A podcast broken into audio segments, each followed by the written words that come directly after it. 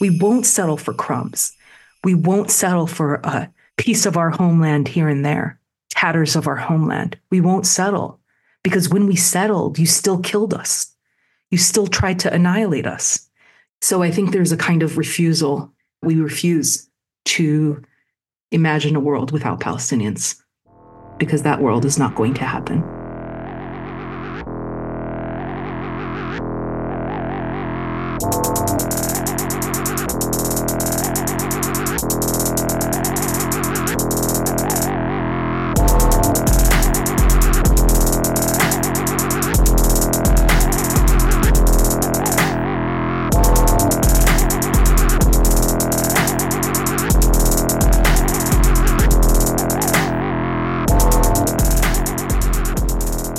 The Death Panel.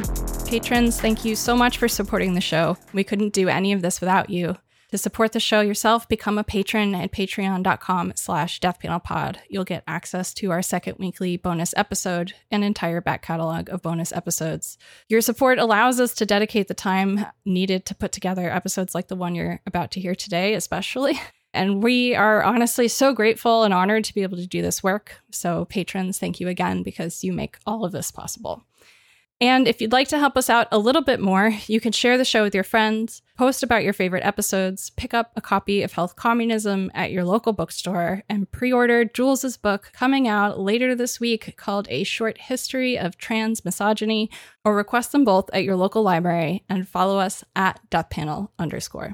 So today I'm here with friend of the panel and returning guest, Danya Qato. Danya is a brilliant practicing pharmacist, epidemiologist, and health services researcher who many listeners may remember from the last time that we had her on the show for an episode called Public Health in Palestine, which was originally recorded and released in 2022, but was recently re released in October. So it is just so wonderful to have her back on the show. Danya, welcome back to the Death Panel. It is so great to have you back. Thank you so much. And thank you so much for the invitation. I'm so grateful to be here with you and with all of the listeners of Death Panel. And it's honestly, I said this before we started recording, but it's really wonderful to hear your voice. And I am sending all of my love and appreciation for you taking the time to come back on today. And I think this is going to be a very special episode of the show. It's a little different than anything we've done on the show before. Um, as usual, I'm asking the questions, but unlike usual, I am not the person who came up with all of the questions that I'm going to be asking today. Um, this episode is a collaboration with some of our listeners, and it's them you're going to be hearing from today also. Their questions that they made with all of you listening to this in mind. This episode is happening in part because we wanted to have Danya back, but also in part because listeners of ours in Gaza and throughout Palestine and in the 40 48, um, so called Israel, have requested that we have Danya back on and to talk about some very specific things. So that's what we're going to do today. And our listeners in Gaza who wish to remain anonymous to protect their safety really wanted to be a part of this. And together they've helped me put together some questions that they specifically wanted us to ask you, Danya. Um, they are all devoted listeners of Death Panel, and they had some topics that they really thought that their other fellow listeners of the show really needed to hear you speak on. I'm so happy to hear that. I want to send love and appreciation to uh, our friends and family in Gaza. Absolutely. First, they and we obviously deeply appreciate you being here today and taking the energy and time to speak with everyone. One of our listeners, Z, asks the first question. So we have this first one. Z says, In solidarity and rage, please ask Danya to tell us how she is doing. An impossible question. Ask her to speak on how these cowardly settler attacks to wipe all life from Gaza make health an impossibility for Palestinians all over the world. So I see you started with the softball question. How are you? how are you? The hardest one. it, it, really is. A, it's it's anything but a softball question right now. And you know how I'm doing is really contingent on the time of day and what else is going on at that particular moment. I'm just trying to to make it to be honest, each day at a time. And I'm doing okay physically, except for the fact that I haven't slept decently for over three months, as I'd imagine is the case for most Palestinians, especially our people in Gaza who've had to endure relentless bombings um, that often happen overnight. Yeah. On, you know, I'm I'm right now I'm sipping uh, non Nescafe instant coffee, so I'm feeling okay. But on a mental health level, obviously things have been very difficult. I've seen a lot of Palestinians describe this feeling of alienation from the world, of like living in another dimension. And I feel that way very strongly. And that alienation is not healthy per se, but it's also just a mechanism of surviving, is, is just to actually disconnect yourself from this realm that is um, bending reality, as Lara and Stephen Sheehi have said, that it's bending history and bending what we're witnessing in real time um, to make us feel like we're going um, crazy. So, you know, obviously, I'm used to being a Palestinian in this world that's hostile to Palestinians and has been hostile from the moment I was born four plus decades ago. I'm very angry. I'm in grief and mourning. I have, like many others, been unable to even process the enormity of the evil that has befallen us and continues to befall us, and the scale of the loss that has happened to us and continues to happen to us. And I don't know if we'll ever be able to process it because I don't believe the language is there. Mm. You know, the gaslighting and blatant dehumanization of Palestinians and hypocrisy from the professional political class and the liberal establishment has been distressing. You know, everyone says, "Well, you, did you expect any better?" And even if if folks don't expect, it's it's still always distressing. Mm-hmm. I, I just the other day someone posted about this beloved Palestinian artist Samia Halaby who had her a retrospective canceled at Indiana, and you know, and folks were like, "Well, what do you expect?" And it doesn't matter that we've been enduring for 75 plus years this attempt to erase us. But when we see our elders being treated with such disrespect, it's still hurtful, it's still distressing. And I think that's part of what's, you know, coming to pass in these moments is the the layers and layers of stress um, and distress and trauma that are building off each other. But at the same time, it's become more clear that the vast majority of the world stands with the Palestinians in their struggle for freedom and liberation. And it's really been affirming and sustaining to see people, one, experience the gaslighting that Palestinians have experienced their whole lives, and two, to see people disrupt, to, to, to really address this reality bending and test this reality bending again, as Lara and Stephen Sheehi have said. And that's really provided some kind of salve in this really horrifying moment for me. And so, just to give further encouragement for the continued, however repetitive, disruptions of the normalization of mass murder. And those are all part of us building a place where we can take on this settler colonial project in a way that is unified and the way that is healthy. So um, that's how I am. Well, it's that's good how, to hear. It's good to hear yeah. how you are. I was going to say no one's going to ask a Palestinian how they are from now on, but um, I've kind of skipped all the formalities of how are you with a lot of my friends. It's just, are you alive? Are you not alive? We all could be doing better, obviously, and I'm really grateful to be alive. And to the the second question about attempts at making health an impossibility for Palestinians all over the world, I think obviously there's a combination of factors that collide to make health an impossibility for Palestinians, especially in Gaza now, but also in the West Bank in particular, in the refugee camps in Jenin and Tulkarem, where there's been massive infrastructural damage, which I suppose we might get to later. But what's happened the past three months has just been an amplification of the methods and tactics that the settler colonial apartheid state has long used to subjugate, dispossess, kill, distress, and eliminate Palestinians and by extension, Palestine. And when you think of all of the components that are necessary to facilitate health, they've all, without exception, been targets of the destructive forces of Zionism and settler colonialism. Housing, hospitals, pharmacies, ambulances, healthcare providers, clinics, telecommunications, the environment, the economy, infrastructure, education, mobility, and transportation.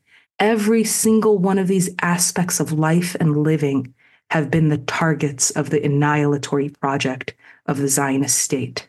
And maybe we can spend a few minutes going a bit into it, but I think just to respond to that broad question, all of these domains of life have been targets of this project. Obviously, right now, the barrel of the gun is pointed not entirely, but almost squarely at Gaza. But the fear in the West Bank has been, especially in these past 100 plus days, is that that barrel of the gun is going to shift towards the West Bank soon. And it has in some ways already. But I think to talk about Palestine is to talk about Gaza, is to talk about the West Bank, and is to talk about 48 because that's Palestine. Mm-hmm. In talking to Z, one of the things they expressed a lot of rage about was, for example, the WHO, mm-hmm. where, you know, they have this legendary quote unquote like a definition of health, right? Mm-hmm. Health as mm-hmm. a state of complete physical, mental, and social well being, and not merely the absence of disease or infirmity. And, you know, it's this whole big thing that goes on to say there's a whole portion on unequal development. And that's a whole other conversation with regard to Palestine politically and, and de development, actually. But right. I think what Z was saying to me is that for all the WHO's willingness to, to flaunt this definition of health, they're seemingly unwilling to stand up and say when that is clearly not being met and not just within sovereign borders but mm-hmm. in a total sense i mean your description of how you're doing which is you know i, I really appreciated Z's question because it's a it's a difficult question that actually asks you to give some of the evidence of how that's been made impossible even if you're safe at home in your bed right the right. the the mere sort of psychic landscape right now yes. between the death and the injury and the indignity and the hate and the ignorance it's a it's a it's a thing that is around you everywhere right? And it just is so material right now. And it is all of those things. And on top of the physical destruction of infrastructure the physical destruction of resources the physical actual direct act of killing but that this psychic toll is as he points out has a death count too long term. Absolutely. That's absolutely true. And you know i thought about all of these domains and maybe at some point we can get to it. You know what has happened to housing in gaza what has happened to um, the health infrastructure. But i think being in the west bank for a period has made it so clear to me that one of the ways that the settler colonial project works is to also just absolutely sever our socialities yeah. and not being able to, for example, go from Ramallah to a town in the north like Tulkarem, where I know many people have several family members. That's, you know, a, an hour and 10 minute drive from here, not being able to go without risking a settler colonizer directly attacking your car mm-hmm. or um, and being aided and abetted by a military officer behind them and um, yesterday just just yesterday a 17 year old palestinian who also happens to have us citizenship was driving with his friends and he got shot dead by a settler and that's what's happening right now in the west bank is this absolute severing of socialities between communities within the West Bank. And not only does that have an effect on the economy, but that has an, a, such a deep impact in our ability to pull on our social capital to make us feel well and be well. And it's, you know, I think of my own kids who've been so distressed that they haven't been able to see our aunts and uncles in Tulkarem. And I see the impact on them as well. Uh, this this this feeling of claustrophobia of I don't recall the word that you said, but this furious boredom of of having to be at home because it's not safe to go one town over, two towns over to see your family. It's not safe to go one town or two times over to go to work. It's not safe to go one town, two towns over to pick olives for the olive harvest. The olive harvest just passed with so many Palestinians unable to access their farmland. And the olive harvest is so central to our culture and our economy. And it's been devastating to have October and November pass with so many Palestinians unable to safely access their olive groves. So I think just to underscore Z's point, this way of severing people from each other is so profound. And the impact is, yes, on the psyche, but you know, your psyche is also deeply, deeply impacts your physical health as well. And we're feeling that very acutely, I think, as Palestinians um, in Gaza, in the diaspora, in 48, in the West Bank, in the refugee camps across the Arab world. Palestinians feel that very deeply, that that severing. And um, that's one of the most difficult things, not just about the 75 plus year project of settler colonialism that has fragmented us and alienated us from each other, but also this most recent amplification has made it especially difficult to ambulate mm-hmm. to connect and reconnect. And, you know, you reminded me as you were speaking when this current part of the genocidal project began in early October, I had such a difficult time connecting with my friends in Gaza. And they wouldn't pick up their phones, they wouldn't call me. No one was checking the internet. So, you know, typically folks might connect on Facebook, Messenger, no one was checking any of their messages. And there was about three weeks where no one could talk to me. I was so distressed because that feeling of not even knowing and not even being able to know being taken from you is so harmful and is so deliberately harmful. And it's what makes these telecommunication breakdowns and direct assaults on telecommunication cables, wires, infrastructure, so devastating. Yes, it's the other sequelae of it in terms of the healthcare system, in terms of pe- people being able to call for an ambulance, and we can get into that. But it's also the inability for you to know is so absolutely distressing. And I think this is one of the first times, at least I'll speak for myself, that I've experienced it what it means to be unable to reach loved ones and to know that it's happening at such a scale and to know that you have friends for example who have most of their family in Gaza and who have been unable to connect with them on a regular basis i grieve for them too and i mourn for them too and that's part of the i think psychic impact of what's happening as well mm. that's been very difficult to process well and i mean i really appreciate the way that you talked about the distress of your children, right? And towards this being also a, this is a generational impact, right? This is not something that just goes away. You're going to remember the time where you could not even reach anyone for the rest of your life.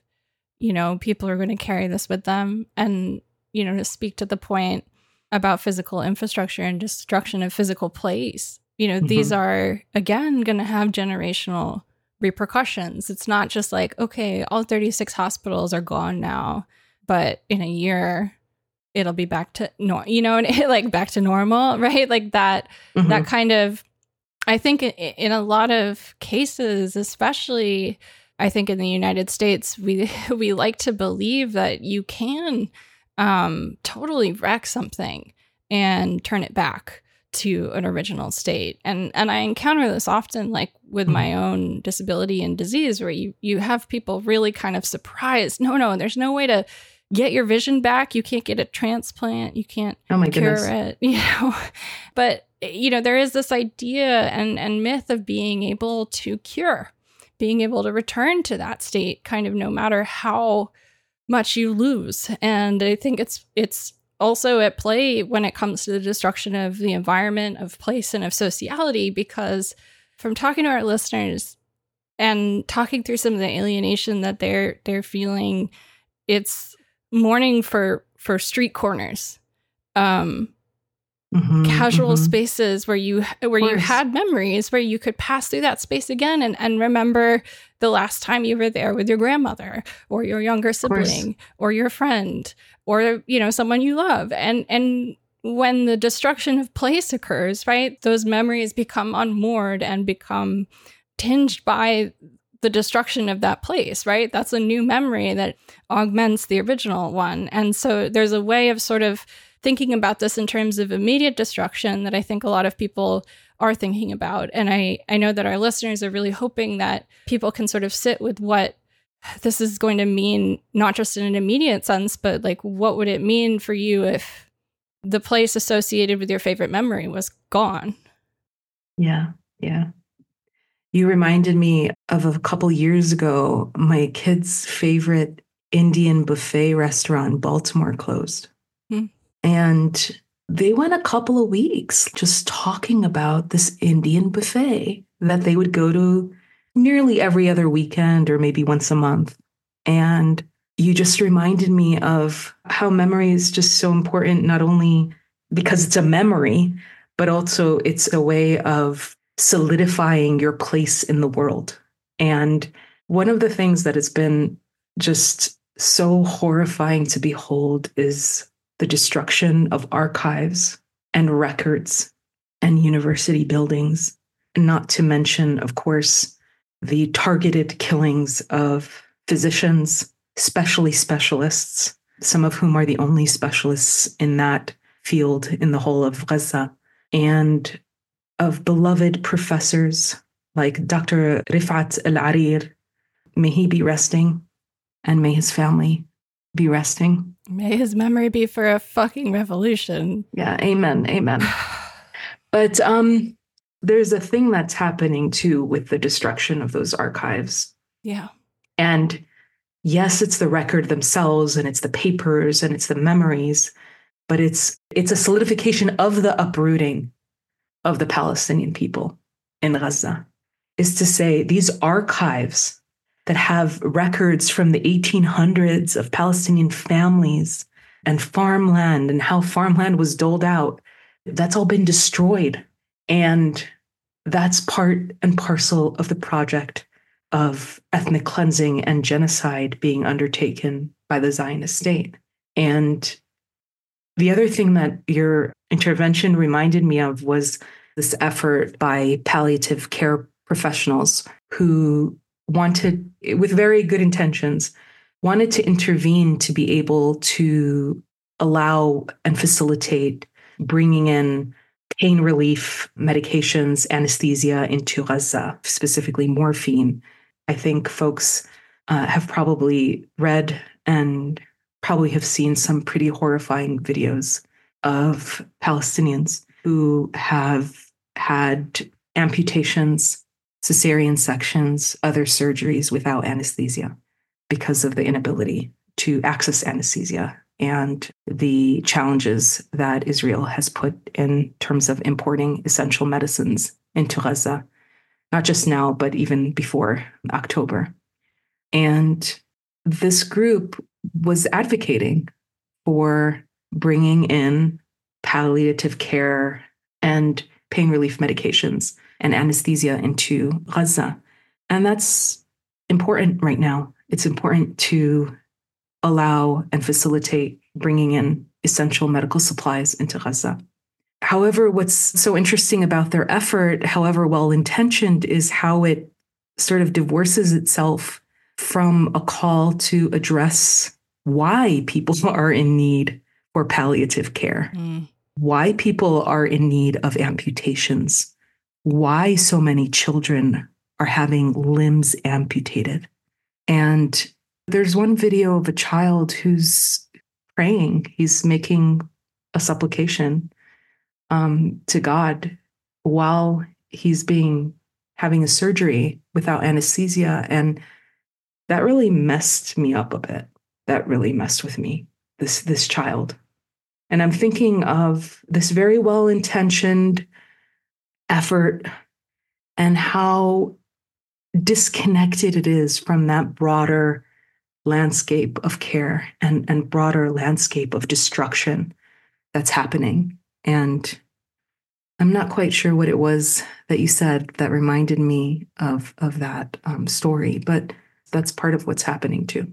Yeah, I think when we think about what dying is like in the United States, we're very influenced by the assumption that you know there is pain medication. You know, like our conceptualization of pain involves like a negotiation for access to that medication, right? Mm-hmm. But mm-hmm it's not it's not the same as the reality of knowing there's none of it it's not there um, well too that it's being you're being deliberately denied it like you palestinian in gaza are being deliberately denied something that is universally agreed upon as a right to every patient and that's part of the horror of it too maybe this actually is a good way to sort of speak about some of the physical mm-hmm. destruction mm-hmm. Because in some ways we're sort of creating this picture here that is layering but beyond the access to medication as you're saying earlier in particular the targeting of, of physicians and specialists we were in communication with a listener of ours who's a nephrologist we yeah. were in the process of trying to have him on mm-hmm. so that he could talk to folks about sorry, so that he could talk to folks about what he was trying to do to save his dialysis patients and what they were mm-hmm. up against. And we weren't able to have him on because he was murdered in a bombing.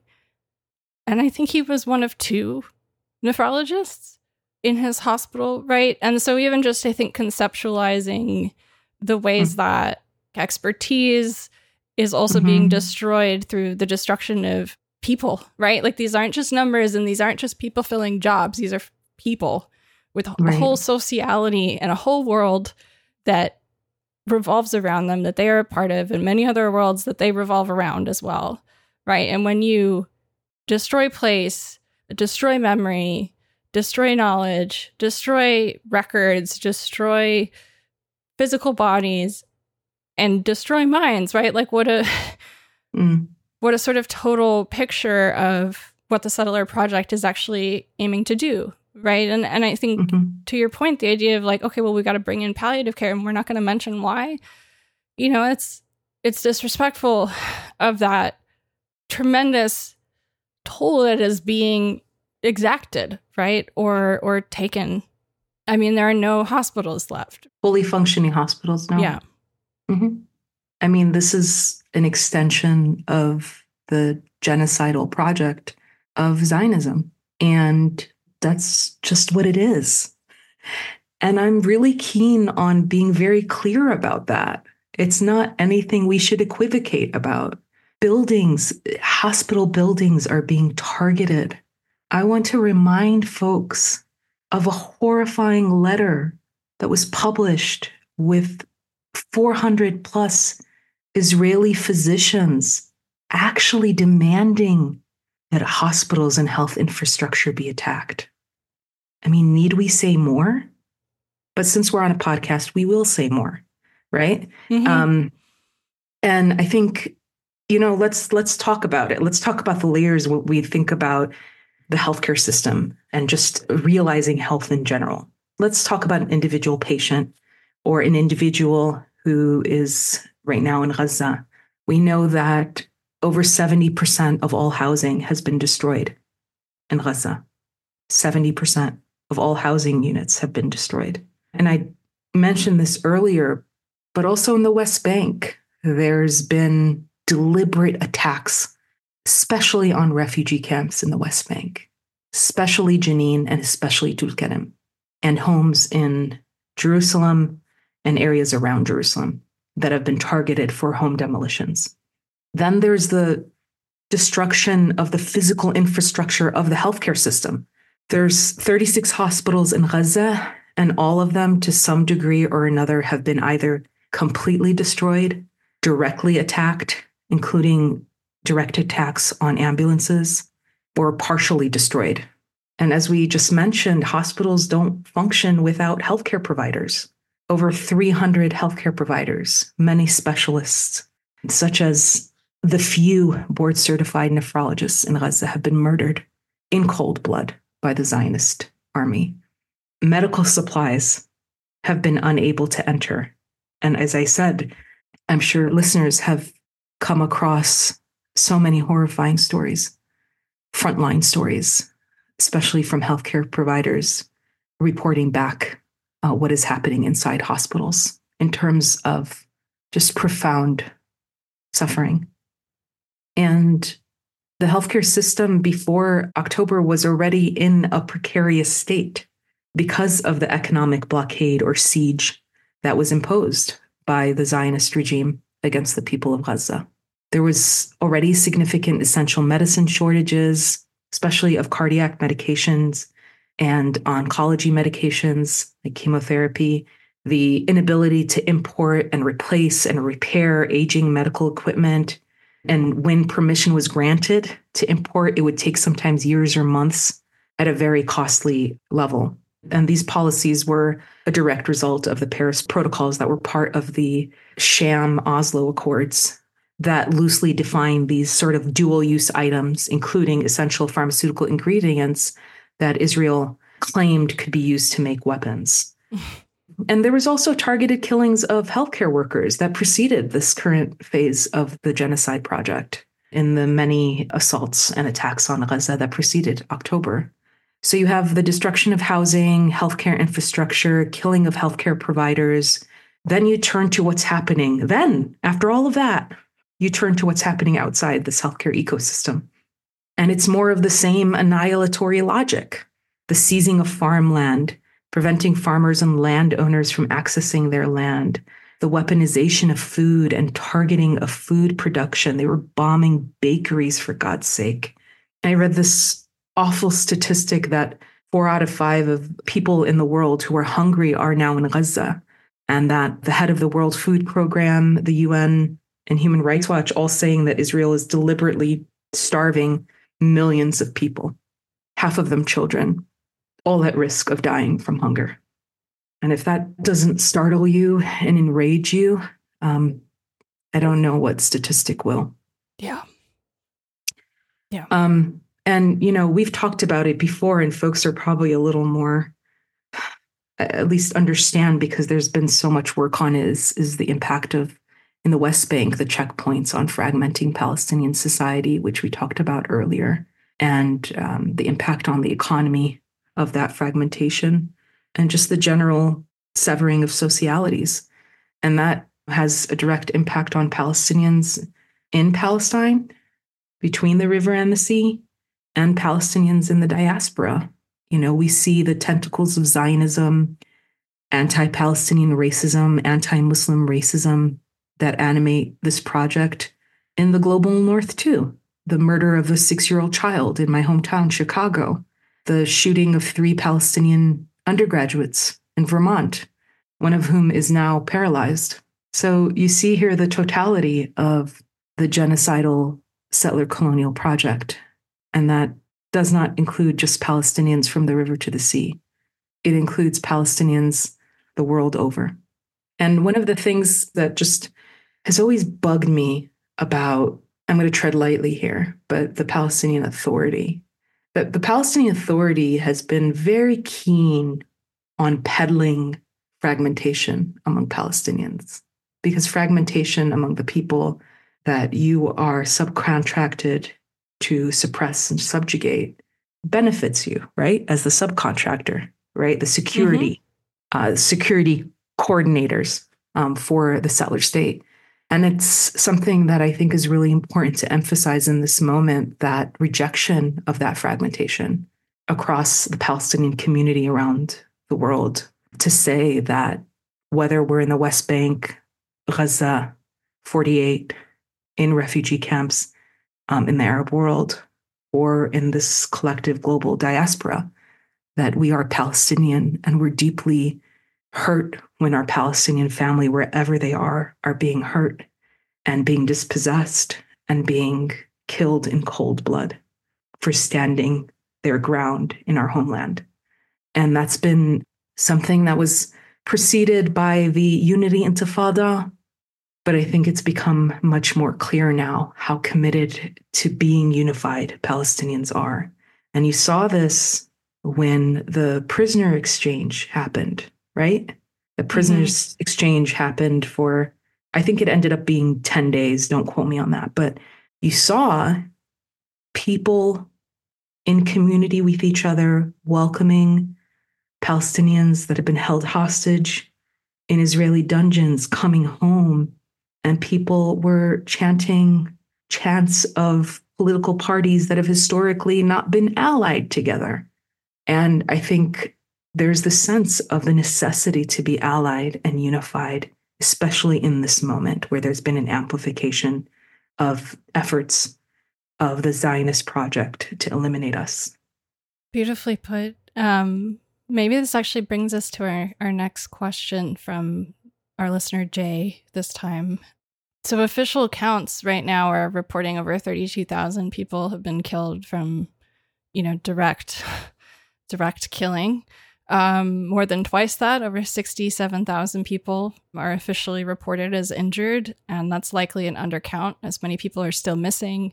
Mm-hmm. People are still buried under rubble. Um, as we'll get to, also the means of counting itself is impacted quite obviously by this genocide as well.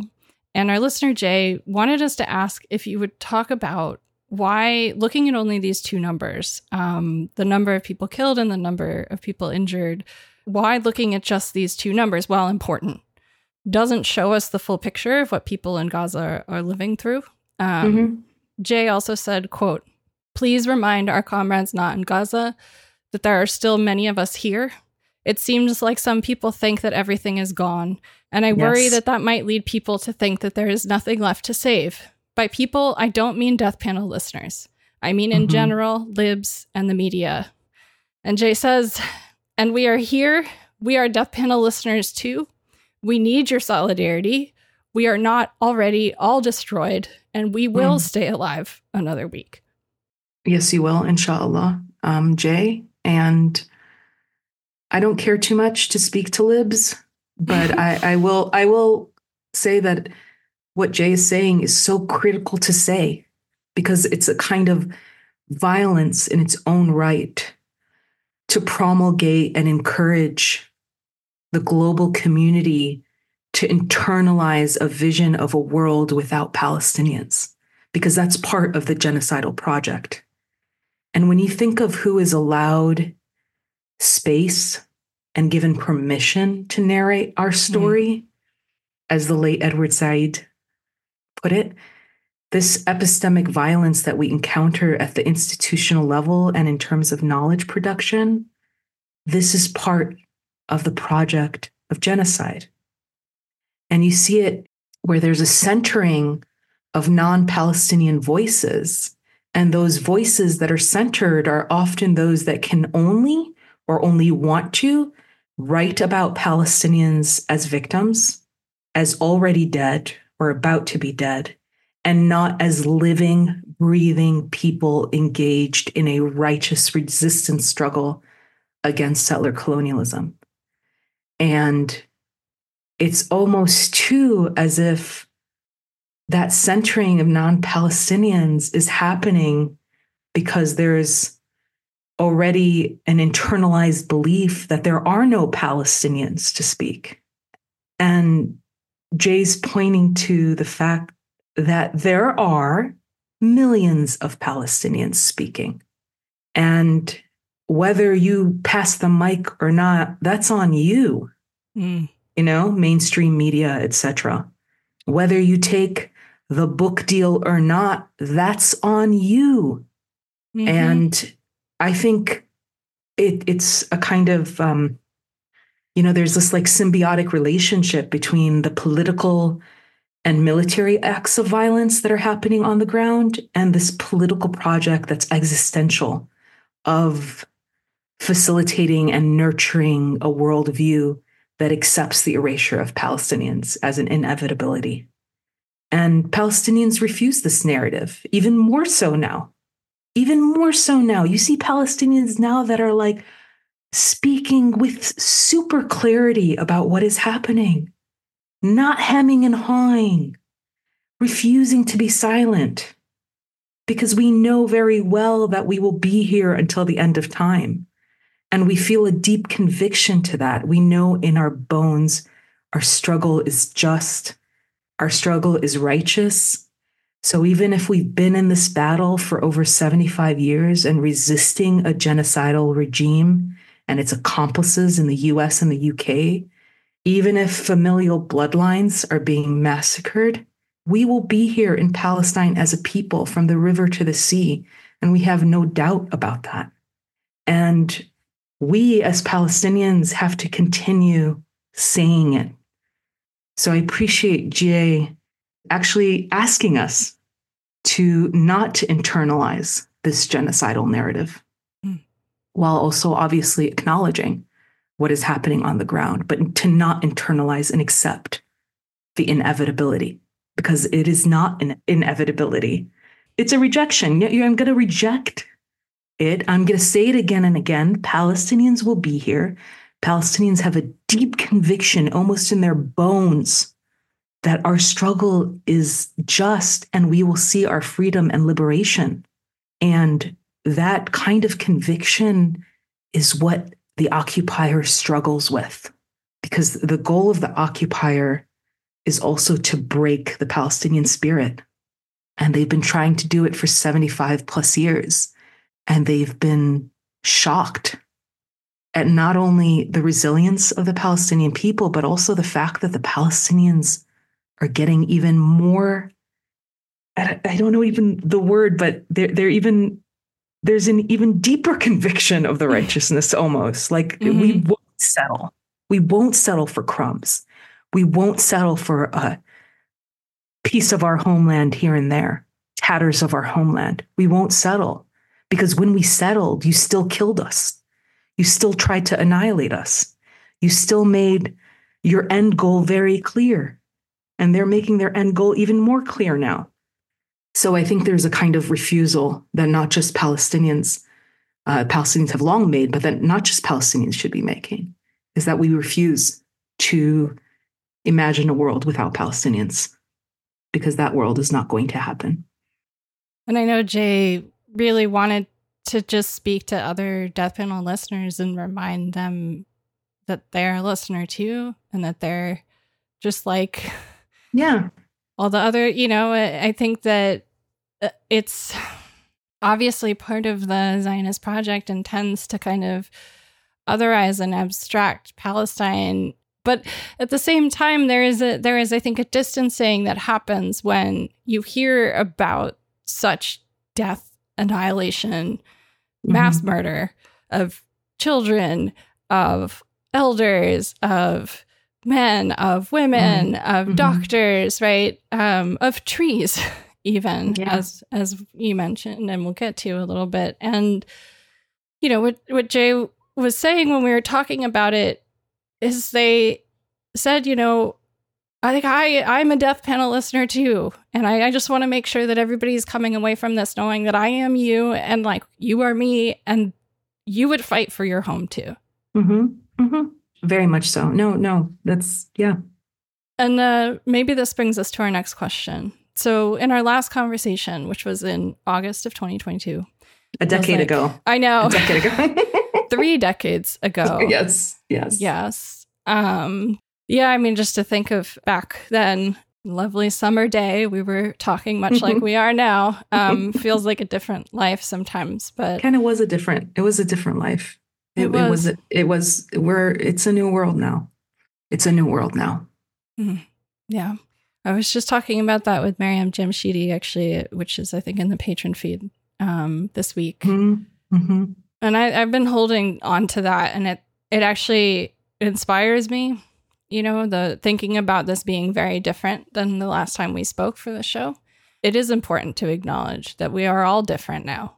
And um, one of the things that we talked about back then relative to Palestine and public health was how, again, both the targeting of health infrastructure, but also specifically, and we've hinted on this a little bit, but the ways in which that, that travel is restricted at checkpoints yeah. and, and borders, the way that physical movement throughout space is weaponized by settlers against Palestinians, particularly in Gaza and the West Bank, we talked about how this compounds when layered on the ways that settler colonial occupation can already be hazardous to your health directly, right? From ecocide, intentional maiming, um, destruction of infrastructure, poisoning of the water, um, control of pharmaceuticals, control of trade, etc., and even just baseline economic extraction through the PA and those whole relationships and everything there. But it's it's also through the destruction again of, of health infrastructure and in the capacity to prevent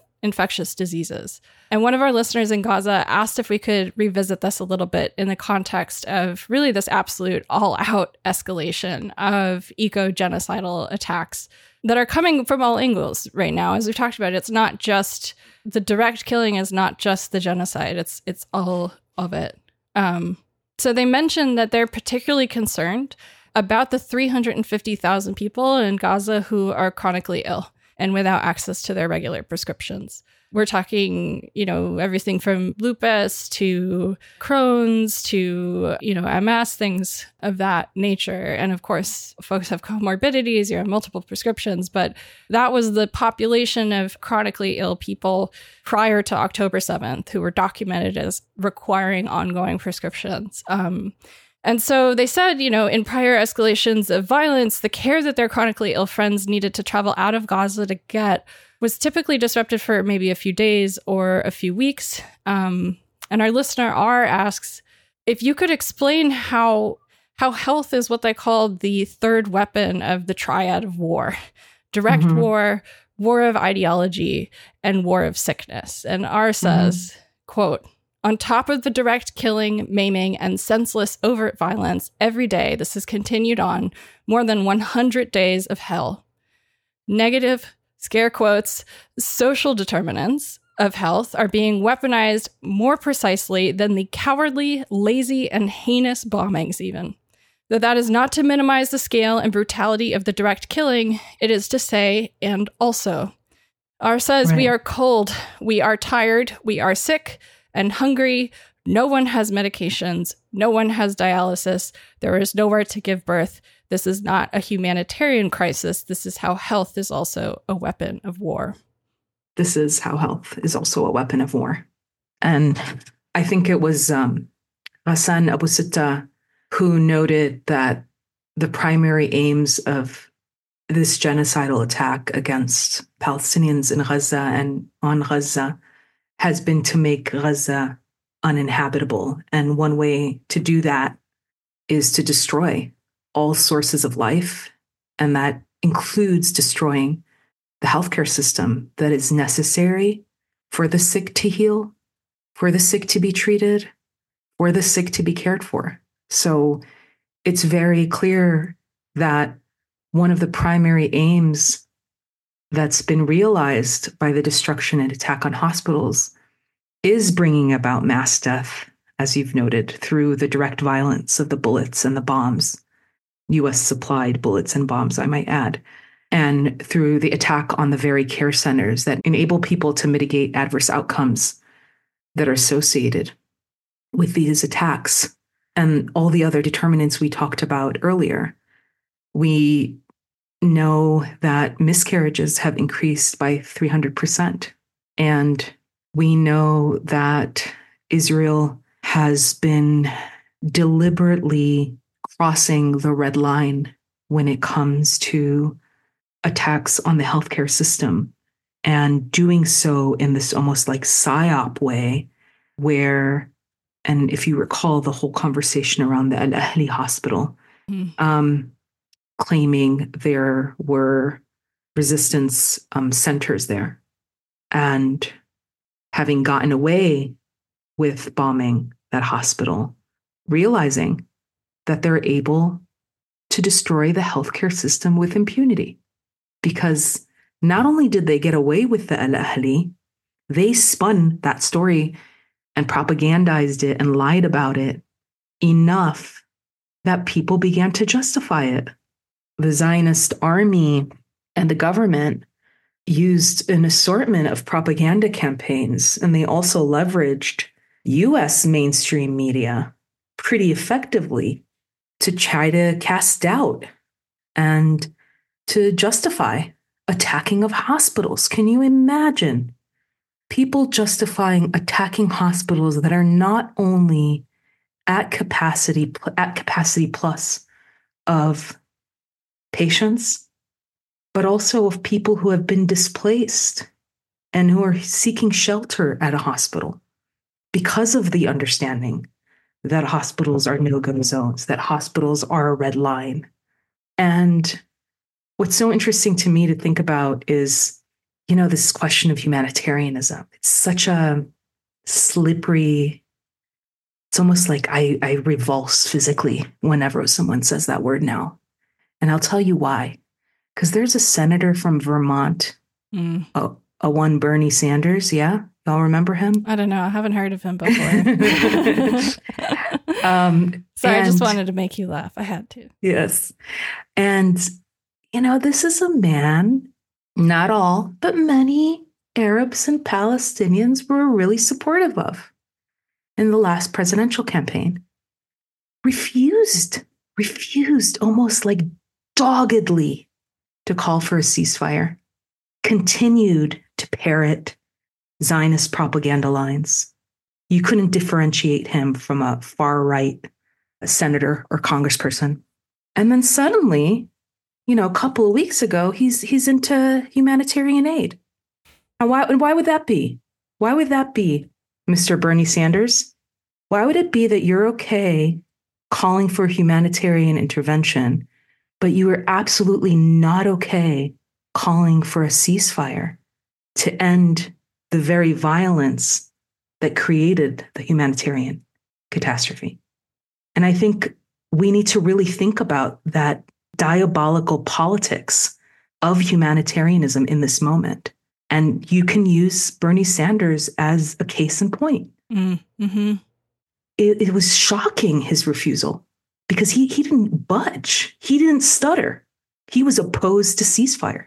He was opposed to calling to end to the killing, the whole scale killing of Palestinians in Gaza. 2% of Palestinians in Gaza have been killed in the past 100 plus days. That man didn't say a word. Not only didn't say a word, he parroted the lines of their killers.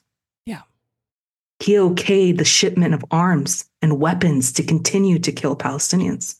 Now, why the heck is this man now into our humanitarian condition? mm-hmm. this, this, this, this is why many Palestinians just start convulsing when people bring up humanitarianism, because it's you literally are only engaging with us as humanitarian cases.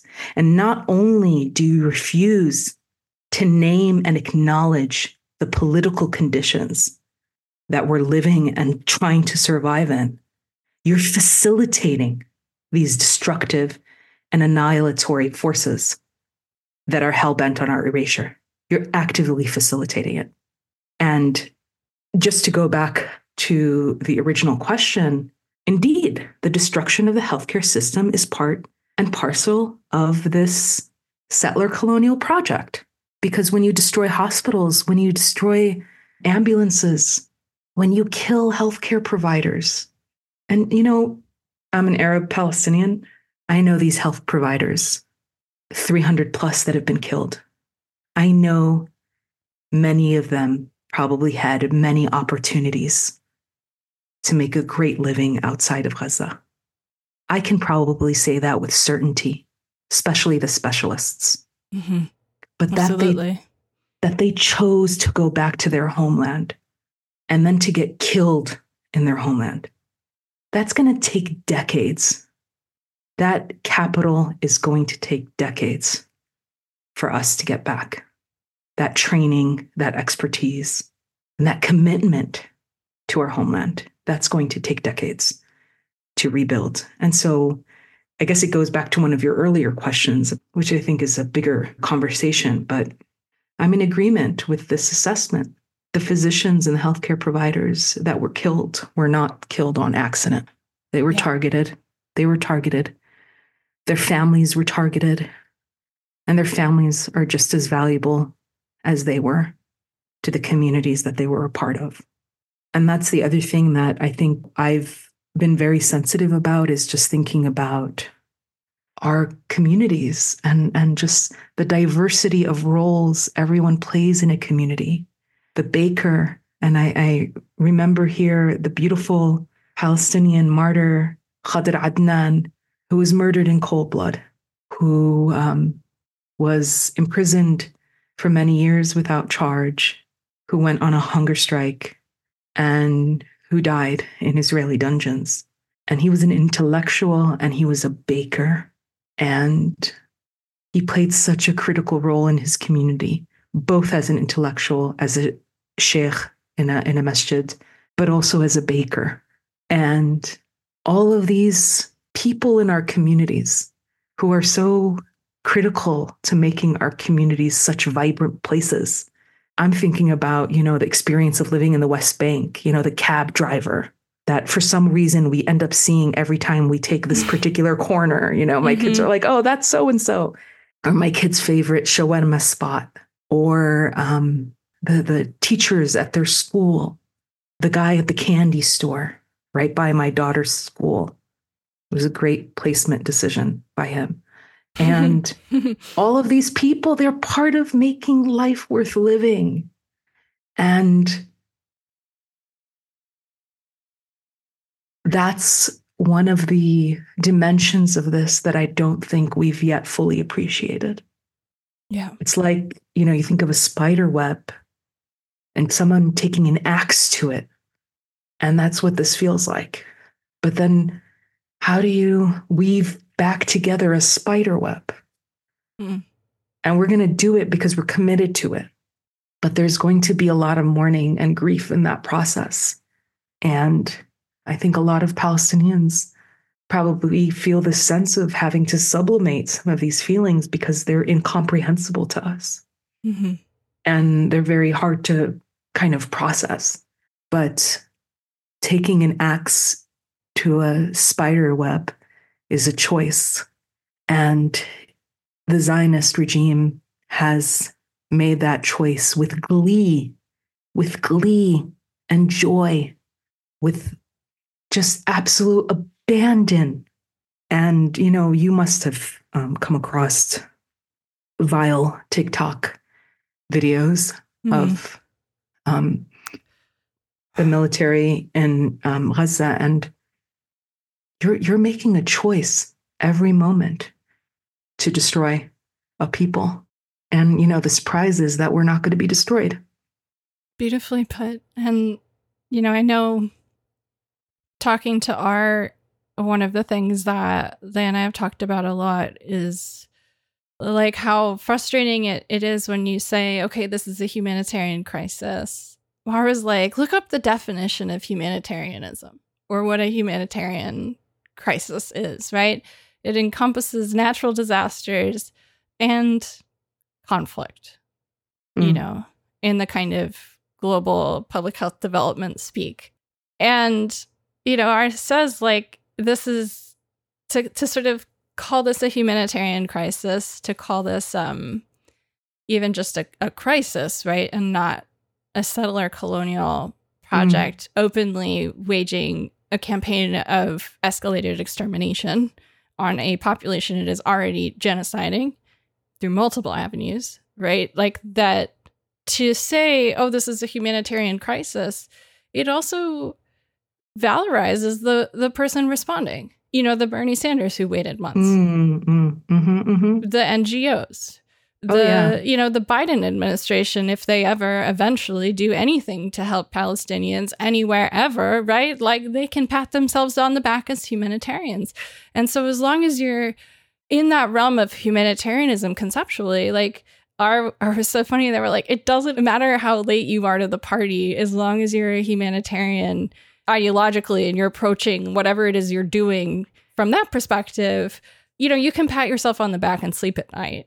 And right. all of right. these people should be fucking haunted. None of them should yes. be sleeping well ever again for the rest of their lives, frankly. Amen. Amen. And you know what you you're really bringing up here is is too it's not you know the humanitarianism per se you know people have written books there's whole subdisciplines on humanitarianism and all of its just multi tentacled, horrifying elements. But it's that it's happening in a context where the person providing the humanitarianism is aiding and abetting the very conditions that created the need for a humanitarian intervention.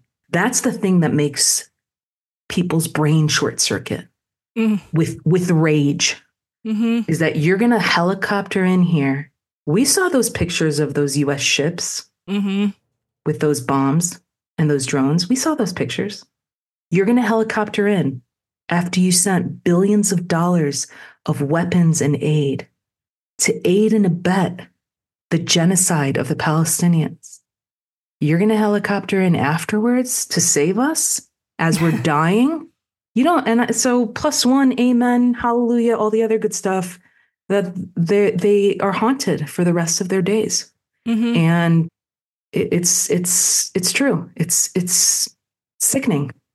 There's also, I think, an important in in sort of just not thinking about all of the ways that the antagonist is left out of the, the pictures mm-hmm. in the way that mm-hmm. we talk, which actually kind of gets back to what you were saying about, you know, the palliative care pharmaceutical initiative and, and, and these ways that like this is part of the power of the settler state too is to try and force you into a position where you feel like you can't say the word Palestine.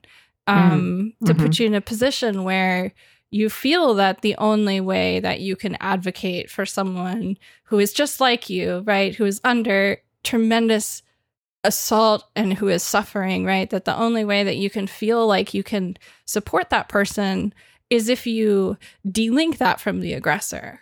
And so mm-hmm. to also be consciously relinking, you know, we know who's killing us. we know mm-hmm. who is su- making us suffer, um, refusing yes. to, to, to let Israel kind of get the pass in any and all mention of these scenarios and always making sure to say Palestine when we can, right? And not Palestine dash Israel, but oh, just oh, please. Palestine, oh, please. right? Like yes. we don't need the hyphen. Um, just say what you mean. I'm with you. I'm, I'm with you. I'm all about, but you know, you're you're pointing to something that's not trivial and that is speaking with clarity. We don't hedge, we don't equivocate, we speak with clarity. We're in a moment of great clarity when it comes to the violence. And so that it's all the more imperative for us to speak with clarity on the matter. And what is related to this too, this and why it's all the more reason to speak with clarity is this shifting trauma discourse that's I believe it's started to happen in the last three weeks or so. I don't know if you saw the Haaretz headline that was talking about the mental health state of mm, mm-hmm. genocide officers. And, and it's just, wait, wait, you're the victims now? The person, the people pulling the trigger, gleefully pressing the button to bomb and decimate a whole neighborhood? The guy in the dinosaur costume with the missiles? You're the victims now, that's distressing to reckon with, actually. And yeah. it's a further kind of push for people to take seriously the need to speak with clarity. So I just wanted to amplify that point because I don't think it's necessarily a point that we should make in passing, because that's one of the tools that they use, actually, is to speak with clarity. Yes, it's lies and propaganda, and deeply dehumanizing, but they speak with great clarity about what their intentions are, about what they're doing, and we need to continue to do the same. Absolutely. So, one of the things that we haven't had a chance to touch on much yet is infectious diseases. And a listener, A, asked if you could speak on what they called the consequences of the intentional degradation of public health circumstances on the population in Gaza. Mm-hmm. And I, I, found that phrasing really interesting. And I asked them, you know, what do you mean by public health circumstances? And they said, you know, I'm not just talking about what is the state of the infrastructure required to prevent, for example, waterborne infectious diseases. I'm talking about the whole picture right? The sort of whole picture, including the many things we do not know right now. Mm-hmm. Um, mm-hmm. And so A said that is why, you know, I, I wanted to say circumstances and not, you know, public health infrastructure or public health workers yes. or public health data. You know, we're talking in a total sense. Um, yeah. A is in particular very worried about hepatitis A. Um, mm-hmm. Mm-hmm. A shared a Telegram post from the Ministry of Public Health in Gaza from the 17th of January, which read, quote, the spread of hepatitis A is happening as a result of overcrowding and low levels right. of hygiene in places of displacement in the Gaza Strip. A also mentioned that the Ministry of Public Health are warning that there is actually a lack of reagent required to even do the blood tests necessary to screen for hepatitis A right now. And that according to the WHO, numbers from late December show that there have been 100,000 cases of diarrhea reported in children, which is a 25% increase in the number of cases in children when compared to before this aggressive escalation of settler violence that we've been seeing. And A wanted to know if you could really actually kind of speak to the the destruction of data infrastructure, public health mm-hmm. surveillance capacity, and really kind of emphasize like the enormous scale of what we don't know because what we do know is that part of the plan from the perspective of Israel, and they've been very upfront and open about this since the beginning um, of this escalation of, of just eliminationists. This is this is a, a campaign of of yes. intended to eradicate, totally yes. speaking. Yes. And one of the ways they felt that that would be accomplished is they said, well, you know, we've done we've got the direct assault, and then there will be a wave of disease. Um, yeah. And so hepatitis A, there there's been some conversation around COVID, and we're going to get to COVID in a little bit. But right now, hepatitis A, all of our listeners that that helped make this episode possible and, and have contributed all their time and expertise to help craft these questions. Yeah. You know, they are so concerned with hepatitis A right now. Um, and so right. concerned in, in particular with also what that means long term. Um, mm-hmm. Mm-hmm. So there's a lot there. Let me collect my thoughts. I want to start off with this question of surveillance. You know, surveillance requires surveillance workers that mm-hmm. are trained in surveillance. Surveillance is not simply counting, right? There are policies and procedures for um, rigorous collection of public health data. It requires workers. It requires telecommunications that are intact. We know telecommunication has been inconsistent, but has also been targeted as part of this project. We also know that the ability for health surveillance teams to move freely from different areas of Gaza has been compromised because of the conditions of indiscriminate bombing, carpet bombing, and just the violence that is being exacted on Gaza. So there's been a disruption and a sabotaging of a surveillance system.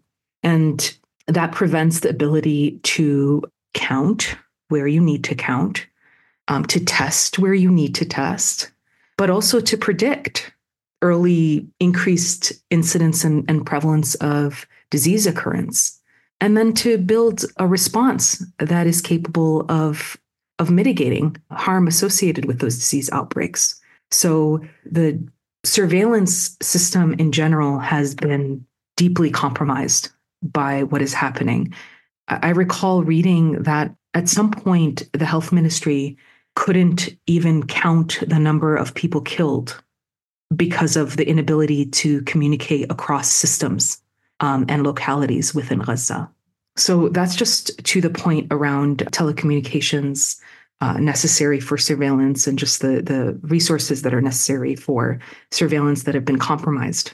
I think because of the massive destruction of housing and the displacement, uh, in some cases many times over, of Palestinians in Gaza, people are gathering in close quarters in public buildings like schools, like hospitals, like UNRWA clinics that are not built for that kind of population to reside in, right?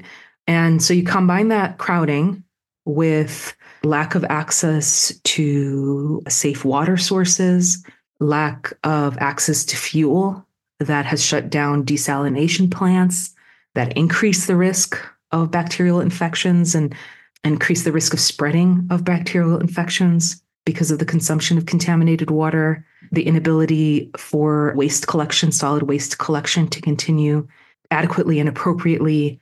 That just creates an environment that is conducive to the spread of disease. And you mentioned hepatitis A, diarrhea. There's also been outbreaks of scabies and lice, chickenpox, skin rash, and upper respiratory infections, uh, unclear origin. Um, right. Not like so you can test. no, it's it's very difficult to. Um, it, it, there's also been so it's very difficult to test, but also there's just been a deprioritization because of the redirection of the healthcare system to dealing with the most acute um, injuries.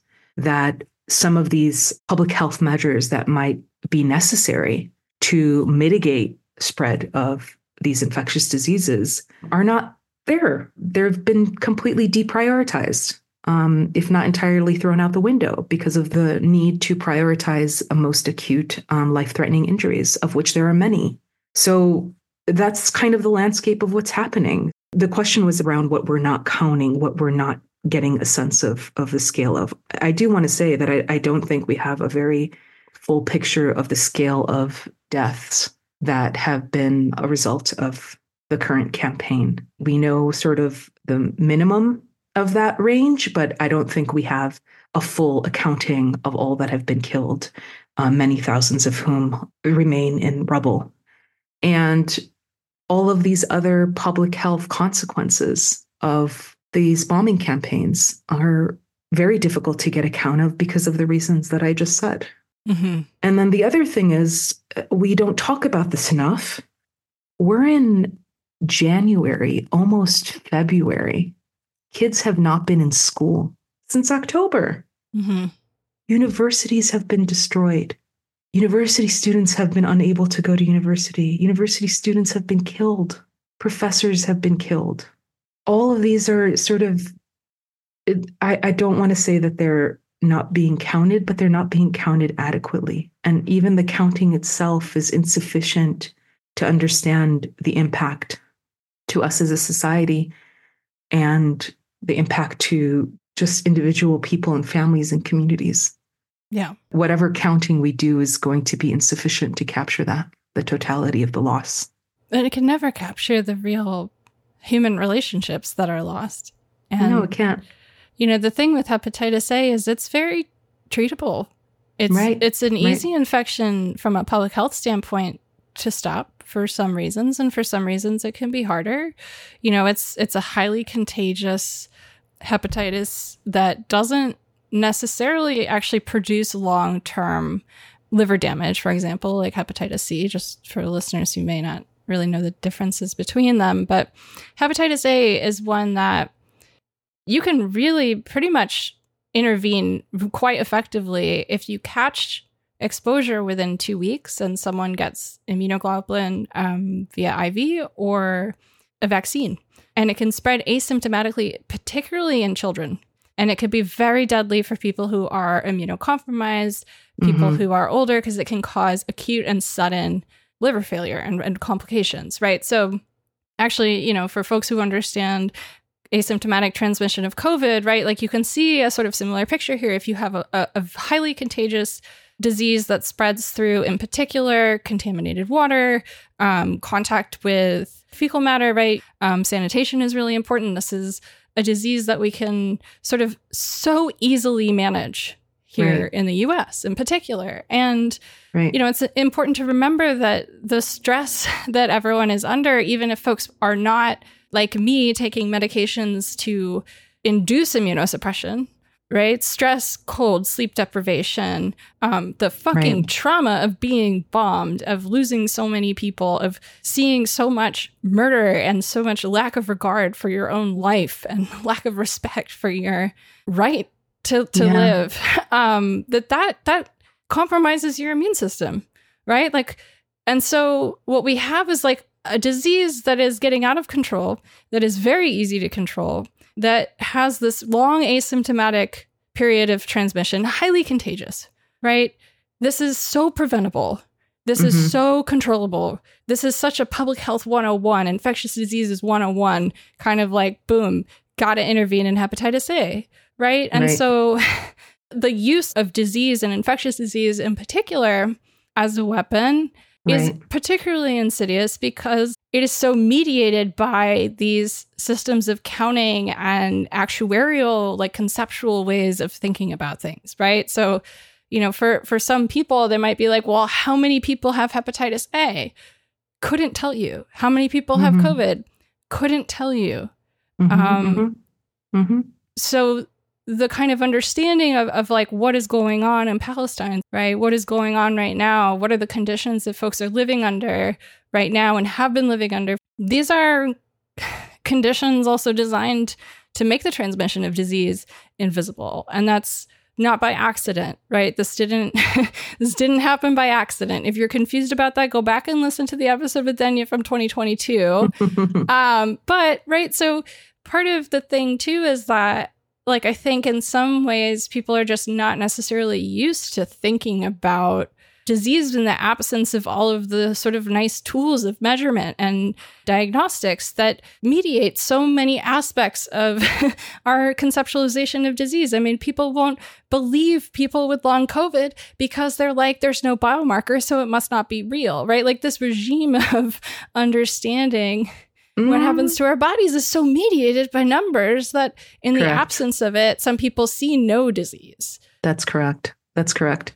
Um, as a follow up to A's question, we have a, a question from another listener, M, who asked if you could discuss any critiques that you might have of the claim that prior to October 7th, the existing public health infrastructure was, quote, reasonably good, M said that, quote, in December, Rick Brennan, regional emergency director for the WHO, gave a comment to NPR saying that the system was working, quote, reasonably good before October 7th, making it seem like Israel has not been targeting public health infrastructure for years. Mm-hmm. Um, and so, can you speak on why it's also important to contextualize the genocidal violence that has been sort of live streamed for the last hundred days? This this concentration, this escalation we've been talking about, why it's important to make sure that we're talking about this within the broader history of settler colonial occupation um, and the way that health is used to enact violence against Palestinians, and why it's important to also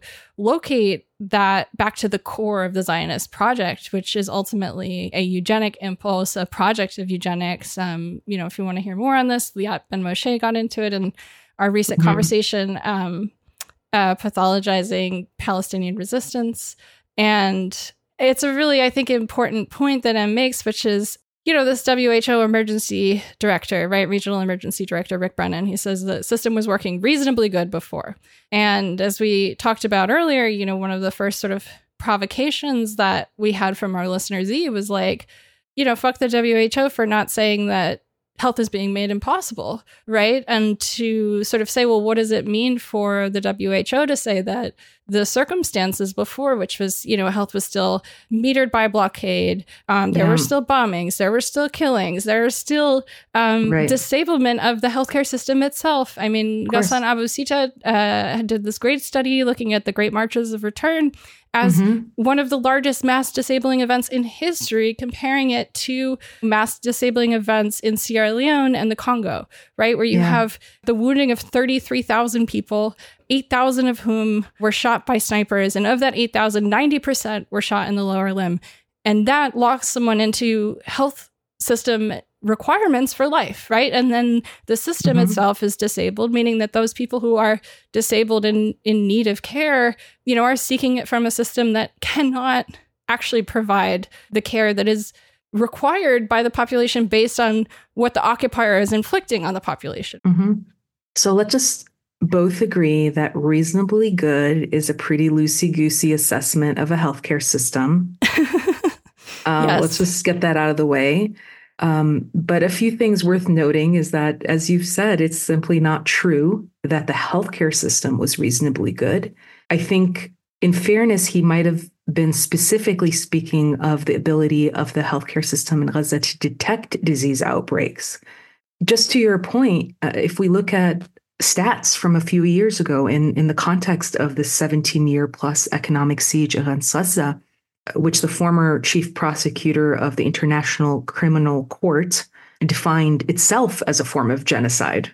There was rampant essential medicine shortages, including of critical healthcare equipment, as I mentioned earlier. There was rampant food insecurity that led to elevated rates of malnutrition and stunting among children. Um, there were rampant electricity blackouts, childhood anemia, suboptimal maternal care, poor mental health services, vitamin deficiencies across the board that were all compounded by what the Lancet referred to as a fragmented, depleted, and brittle health system.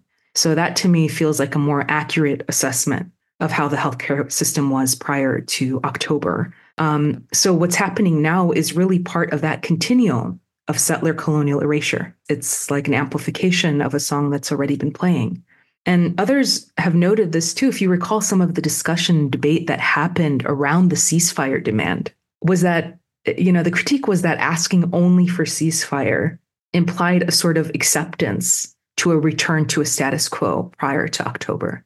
Now, that wasn't the case. It was simply a call to stop bombing so people can regroup in this long struggle for freedom and liberation. But what has happened is that you think of this continuum, the, the siege prior to October, this current amplification of the genocidal project, and then you think about afterwards. Well, what's happening is the settler state is creating the conditions that make survival very difficult after the bombing stops. And that is, you know, what we've been talking about the decimation of the healthcare system, the mass killing of people, the targeted killing of specialists, the destruction of the infrastructure of telecommunications, and the prior point that we were talking about creating mass disabling conditions so that the day after the bomb stopped dropping, people with disability, um, patients with chronic disease, people who need their open wounds sutured in a safe surgical environment. They're confronting a healthcare system that's been decimated. And we need to see this as part of that continuum. Mm-hmm. Right? Mm-hmm. So the bombing stops. What next? And that's the thing we are thinking about very deeply is how can we preemptively create conditions that facilitate a efficient and effective and quick uh, response once the bombing stops. And that's not a trivial undertaking.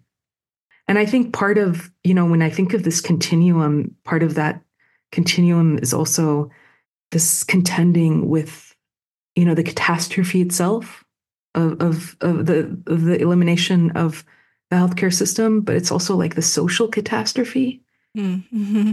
of like mourning collectively mm-hmm. you know like we haven't mourned we haven't like I, I i sit sometimes you know in those days where you're not feeling okay and you think about oh my goodness you know dr Refaat who was just this lovely character on Twitter, a lovely human, a beloved professor. He's gone. I think of um, Rushdi Sarraj, who I interacted with and facilitated a film screening of a documentary he made with his friend and colleague. And his friend and colleague was killed. And, and the, the documentary is a very moving documentary called Between Two Crossings. And we screened it in Baltimore and I, you know, went back and forth with him and we became, you know, colleagues in that sense and comrades. And he had a daughter and he named her Dania. Mm. And I just, he's gone. Rushdi Sarraj is gone. And there's so many of these moments where we we haven't been able to sit with the enormity of the loss. And all of the children that have been killed and the babies in incubators that were left to die you know those are those are things that are hard to process if we're able to process it at all. So I think that's the part of the continuum too that there's there's going we we we need that space as a people to to like collectively think about and honor those who have been taken from us those that will never be able to meet in person do you know how stoked i was about the possibility to meet dr Alareer just because exactly he's what you mean yeah yeah because he was funny yeah. as heck and he kn- knew how to speak to power and put power in its place. And I was so stoked to meet him. And that opportunity for me to meet a wondrous person has been stolen from me and has been stolen from so many Palestinians and from, from their families, from their own families.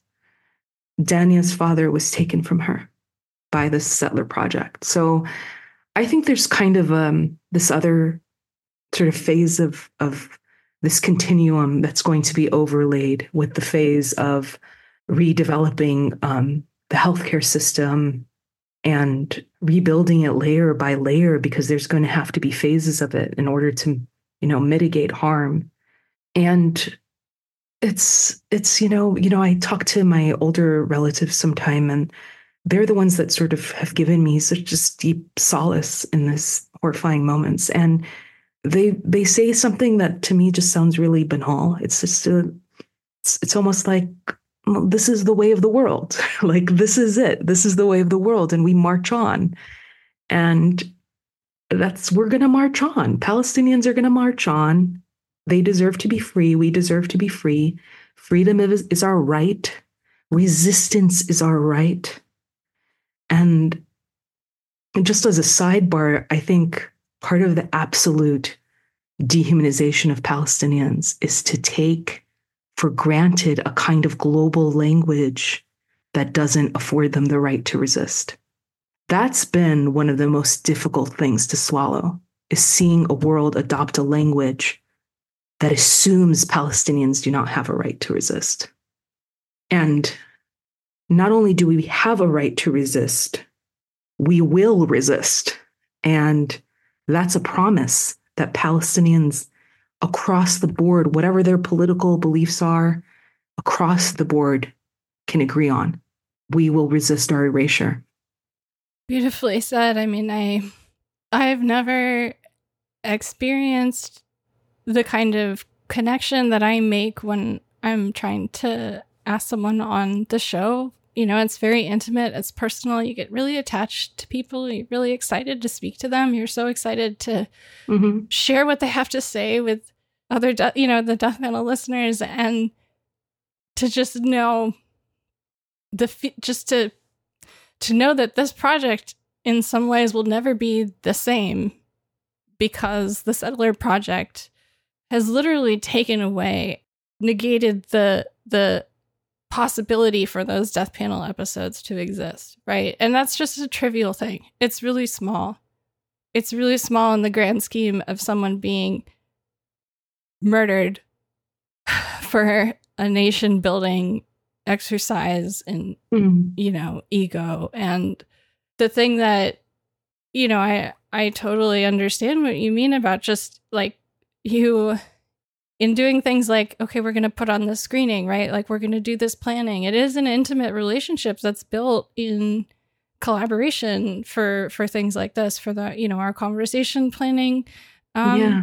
this episode right and to think about you know i just hope that listeners can just think about how there are people that you would have gotten to know you yeah. would have heard from you would have yeah. really enjoyed what they had to say and i'm very sorry but you won't ever get to hear from them. And i and you everyone deserved to most importantly them and their family right? And it's just i mean it's infuriating. It's i'm not um i prom i promised our listeners i was not going to cry until the end but you know i thought maybe i'd get to this to the end but i i people have a hard time with this kind of conversation. So if folks want to take a coffee break it's all good but i believe in other realms and I believe there is a realm where Dr. Refaat is lecturing to his students about Shakespeare, about Malcolm X, where he's taking the criminal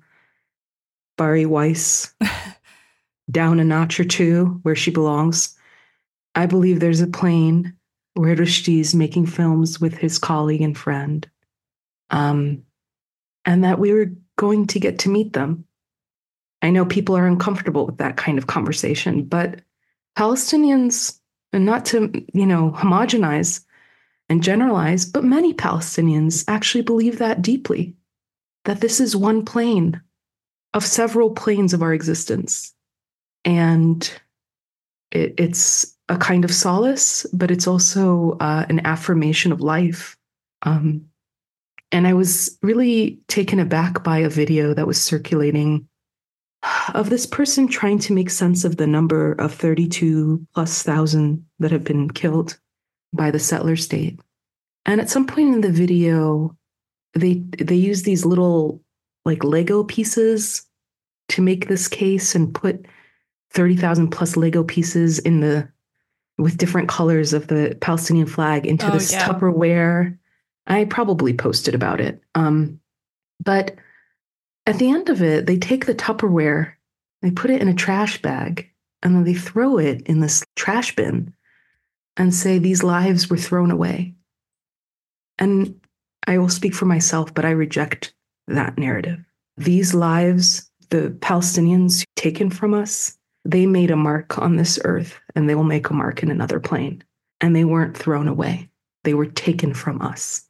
And it's very important to use language very carefully in this moment. Yeah.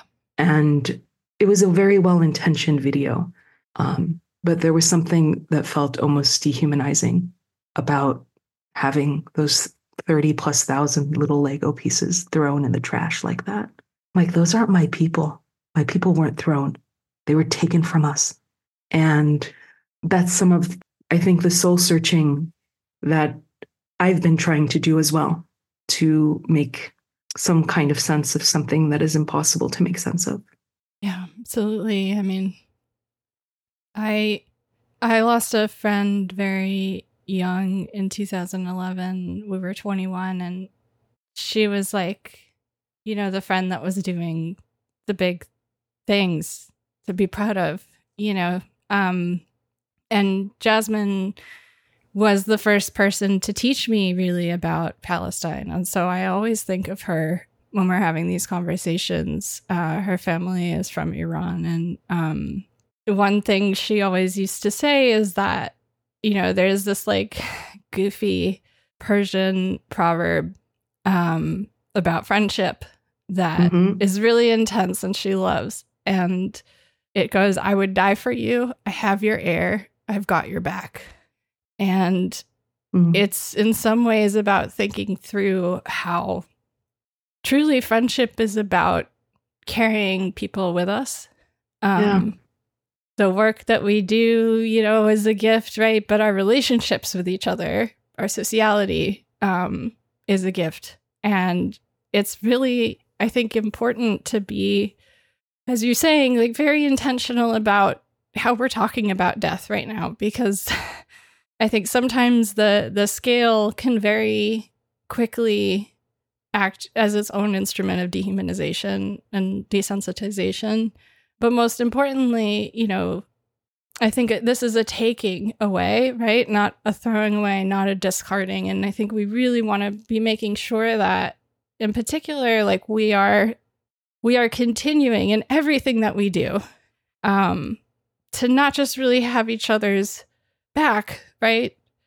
But to also have each other's air, right? To really mm-hmm. be there to carry all of our relationships forward and also be be sure to really be carrying respect for the dead and acknowledgement of the fact that you know we have seen what 16 17 million people die from covid in the last 4 years mm-hmm. we are seeing thousands of videos that you know are in people's social media feeds every day. And it's it's i think it's easy to to quickly abstract palestine into a group of dead right? Yeah.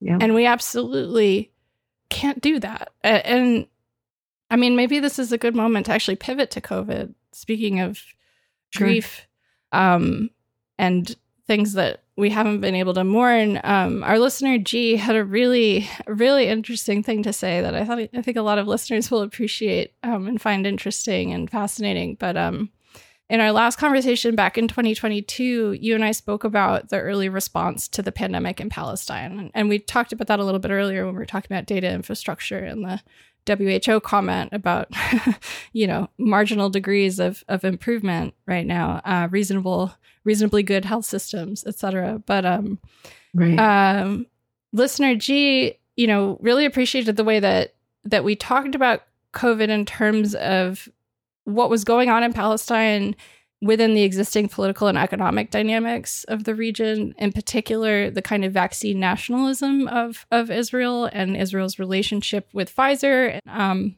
mm-hmm. And listener G says, quote, it can be hard to get people to care about COVID when there are bombings all day and night, snipers, drones, block by block warfare.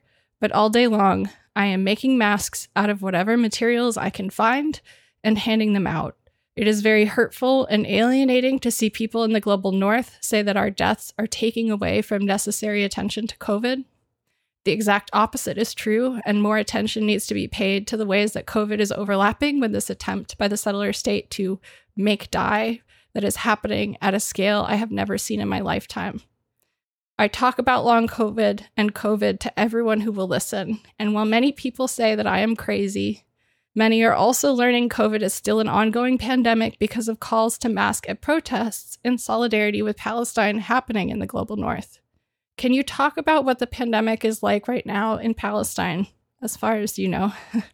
Not just so people all over the world can know, but also for our people here who need to know how to protect themselves and their health from infectious diseases. What a beautiful, thoughtful question.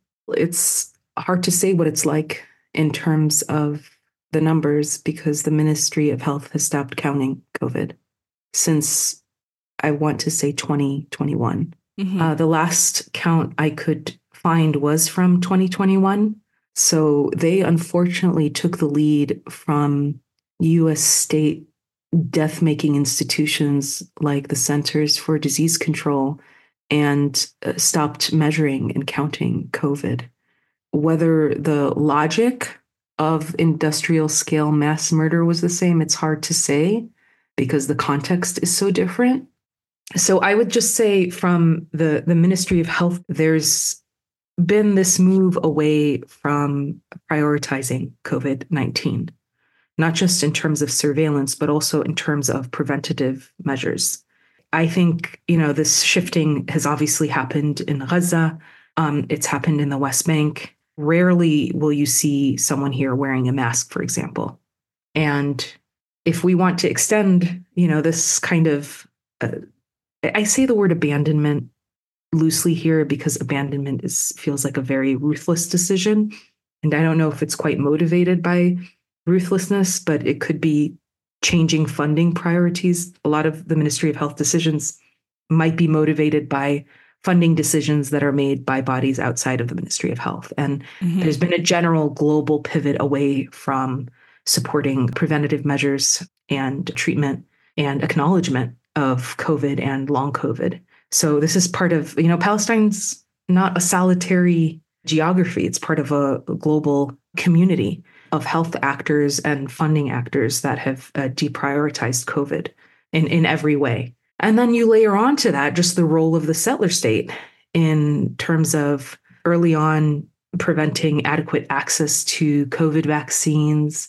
Um, and then once access was allowed, doing the normal everyday things that they were doing as part of the occupation to prevent the healthcare system from operating fully and being able to address emergent issues related to COVID 19, related to other public health issues. So I also just I think it's important to point out here the role that Israel has played in shaping the global discourse on COVID.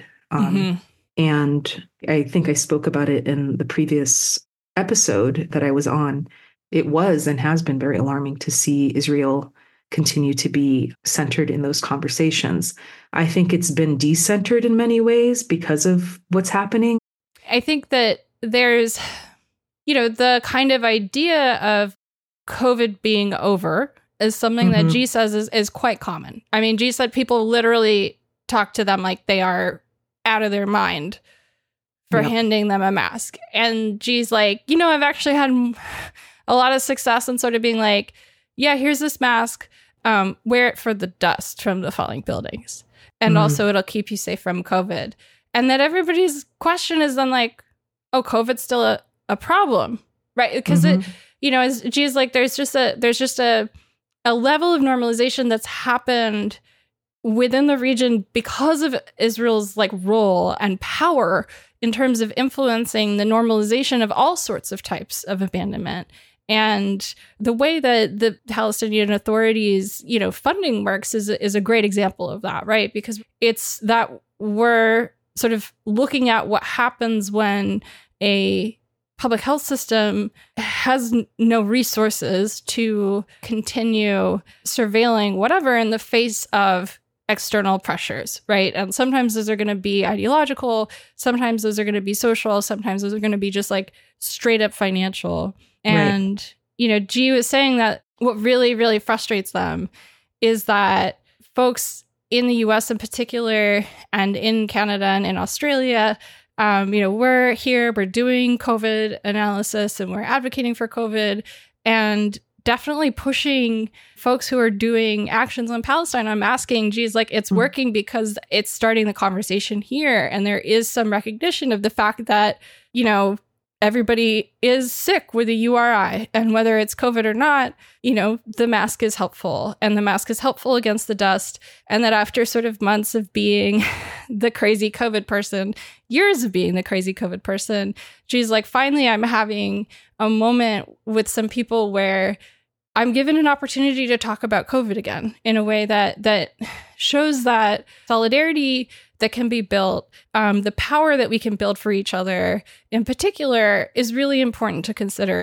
And I think G's big point here is that it's it's necessary to make sure that COVID doesn't become something that happens separate from this sort of settler project or from this escalation of violence, which I think G really feels that that it's not about one taking away from the other, but the fact that what's actually really needed, and I think what G is calling on people to to step up and do is we need to be doing this work to connect these two things. It, you know, speaking from the position of people who work on and give a shit about COVID. I have so little to add to that. The few reflections I have is that Israel systematically steals billions of dollars from the Palestinian Ministry of Health.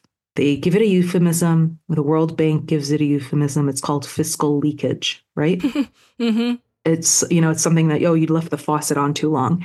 No, they steal billions of dollars that are owed to the Palestinian Authority every year, and these monies are partly apportioned to go to the healthcare system, to the Ministry of Health to pay uh, government healthcare workers.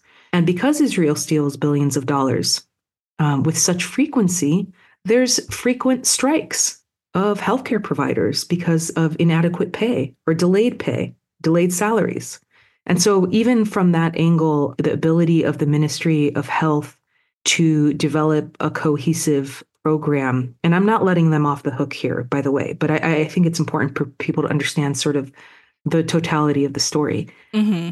Mm-hmm. Um, the ability of the Ministry of Health to make decisions, even when it comes to, for example, the purchase of essential medicines, is so contingent on whether or not the dollars that are going to be stolen the current year are going to be the same quantity of dollars that are going to be stolen the next year. So they're mm-hmm. making these decisions mm. based on a lot of contingencies. And this is, I did a research project in 2015 specifically on essential medicine shortages. And this issue came up regularly this inability to have long term strategy to ensure access to essential medicines and to ensure drug warehouses are stocked appropriately. So I think that's an important data point here. I think what you've just laid out is a symptom of biomedicalization of healthcare writ large mm-hmm. is this obsession with biomedical interventions. And Israel, unfortunately, is often the poster child of some of this work um, and has mm-hmm. been for about 10 years. and the abandonment of public health measures and mitigation efforts is part and parcel of that biomedicalization. And it lends itself to the very uh, nature of the settler state. We do need to be talking about that more. You laid out the stakes so very clearly.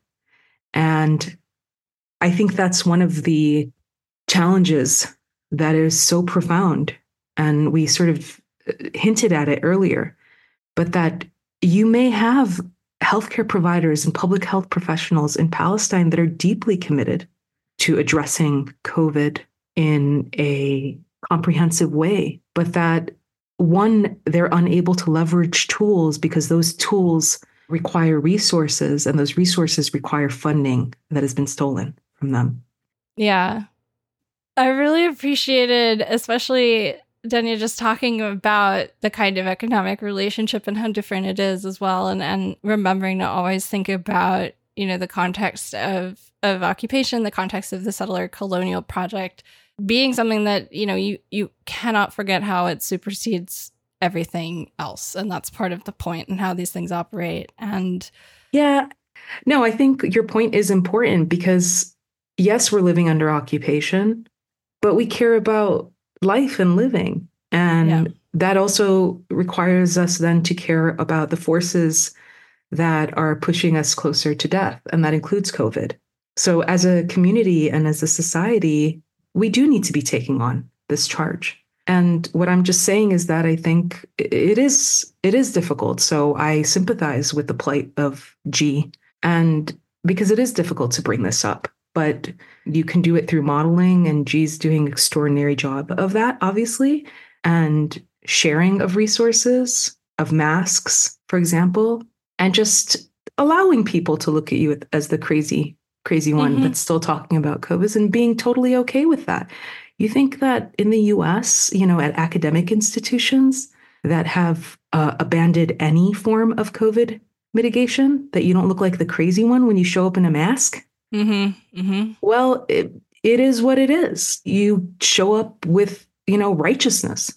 Um, so I think that's part of the story too. I don't want to just give excuses for the Ministry of Health, for example, or to use the context of the occupation to absolve us of responsibility as a collective, um, especially uh, people that are most vulnerable to the impact of COVID and, and long COVID. We do have a responsibility as a community that.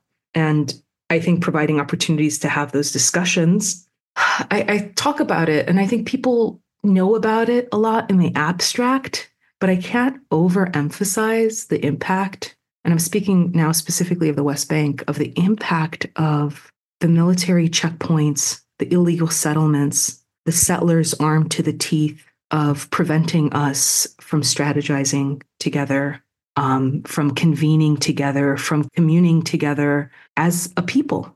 Mm-hmm. And COVID requires that kind of connectedness. Uh, mitigating COVID requires that kind of connectedness. Very well said. I'm sort of sad to be on our final question, though I know, you know, this has been long, and so I so appreciate you taking the time to to talk through all of our listeners' questions. I know they're going to really appreciate hearing from you. Um, we all agreed when we were planning it out that we wanted this to be the last question. Um, yeah. This one's from S, who said, "quote I was 18 in 2018, and the Great March of Return is what made me want to go into public health. I cling to that memory when I am disillusioned with our field, and it helps keep me going. Lately, I have been finding solace in thinking about what plants I would like to have in my garden one day strawberries, sweet lime, my own olive tree. I dream I will make my world green again. This keeps me going. What is keeping you going and what keeps you dedicated to public health despite the ways the field, our colleagues, and the world lets us down? Well, first and foremost, to this question of what keeps me going, I, I don't have any other option. What is the alternative to keeping going? To fall into deep despair? To stop resisting? I think it was Dr. Refaat may his memory be a blessing, who said at some point in one interview, you know, what are we going to do? Just kill ourselves? And I'm not going to say that I have not had these moments of deep despair. I've spoken a bit about it today. Um, but what keeps me going is the righteousness of our cause, the justness of our cause, and a moral obligation to resist, if not for our liberation, for the memory of our martyrs who've preceded us and who gave their lives to the cause. You probably always hear that quote of Dr. Martin Luther King Jr. that the moral arc of the universe bends towards justice. And I really struggled with that quote for a large part of my life. Um, and it's interesting because it, it's invoked as a kind of way of empowering people, but I actually found it so deeply disempowering mm-hmm, mm-hmm. in the way that it was used. And because I don't necessarily believe it to be true that the moral arc bends towards justice.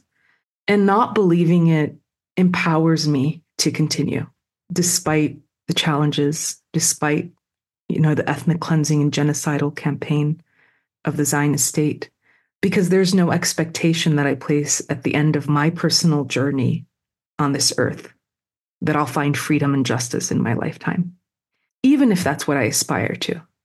But what that does is it it prevents me from despairing. And as I mentioned before, I believe there's a cosmos beyond our lifetimes. And in that cosmos, I believe that justice will be served. And this is something, you know, I think even leftists especially don't like talking about, but I think it's important to talk about in the context of Palestine. I think it's important to think about what are the families saying when they're burying their martyrs, when they're able to bury their martyrs? What are those, the mothers and the fathers and the children of martyrs saying to the media? And this is where understanding Arabic is really important because it's not just something, you know, someone's not just yelling. People say things. And, and so what are what are they saying? And I want to encourage people to think deeply about what the families of the martyrs say. Because however uncomfortable it makes people feel because we have a hard time talking about spirituality, there's a deep spirituality reflected in their words. You hear things like, Inna lillah wa inna ilayhi raji'un. We belong to God, and to God we will return. You might hear someone who's in such distress saying, Hasbina Allah wa ni'mal wakil, meaning we rely on Allah and Allah is the best disposer of affairs. That Allah will take care of this, that God will take care of this this calamity that has befallen us, this injustice that has befallen us, this crime that has befallen us. And I think for me, I take a lot of comfort in the words of these family members. I myself have had family martyred. And I was young when one of my family members was killed on a New Year's Day it was very difficult for me to make sense of it, except with that idea that this was a cousin who resisted his erasure and who made a choice to resist his erasure and stood steadfast in the righteousness of the cause to resist erasure. And how can I let him down? Oh my goodness, how can I let him down? So, you know, we're when I look at the martyrs and their stories, they they are still victims of the settler state and its annihilatory violence, but they're also martyrs. And we believe deeply that martyrs live forever. We believe that in a very profound way. And that they weren't just fighting for their own freedom and liberation, and that we're not fighting for our own freedom and liberation, that we're fighting and resisting out of a moral and spiritual obligation to resist oppression wherever it is, and to resist the idea that we're going to be eternally subjects of a settler colonizer, a foreign settler colonizer, a European settler colonial project. That's what keeps me going. I, I you know, I don't have a simpler answer. I think it's a beautiful one. And that doesn't mean that that doesn't mean I don't despair though. And that's the thing I think I have my moments. I have my moments. And this, uh, the past hundred days have been extremely difficult. And I've had my own personal struggles making it through.